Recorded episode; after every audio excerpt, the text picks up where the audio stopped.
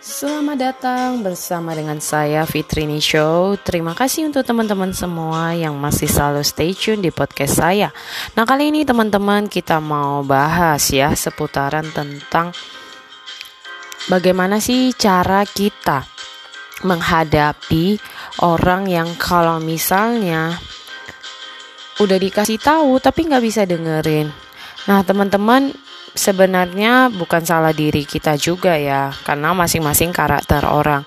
Yang mungkin bisa kita lakukan adalah kita mengambil waktu untuk bisa saling terbuka, yaitu duduk secara berdua empat mata kemudian kita kasih kesempatan setiap masing-masing kita untuk berbicara dan kita jelasin apa maunya kita dan apa maunya dia dan bagaimana jika lo lebih baik seperti ini dan sebagainya. Dan yang kedua adalah bahwa ini juga bisa dilakukan di dalam pasangan hidup bahwa kadang kita sering ya lebih meng, meninggikan ego kita sehingga kita lupa untuk bisa merendahkan hati untuk belajar lebih hambar belajar apa sih maunya dia apa sih maunya ini dan lebih belajar adalah untuk menurunkan ego sehingga kita nggak gampang terpancing emosi dan kita menyalahkan pasangan atau orang di sekitar kita.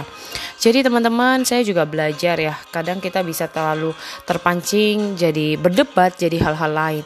Nah yang bisa kita lakukan adalah dengan cara kita tenang countdown kita lihat dulu. Itu udah melewati batas tidak sejauh tidak ya udah kita stop tidak melanjutkan lebih dalam lagi. Karena daripada sama-sama terpancing emosi lebih bahaya lagi. Jadi teman-teman mari kita lakukan yang terbaik untuk orang-orang di sekitar dan terlebih lagi untuk diri kita sendiri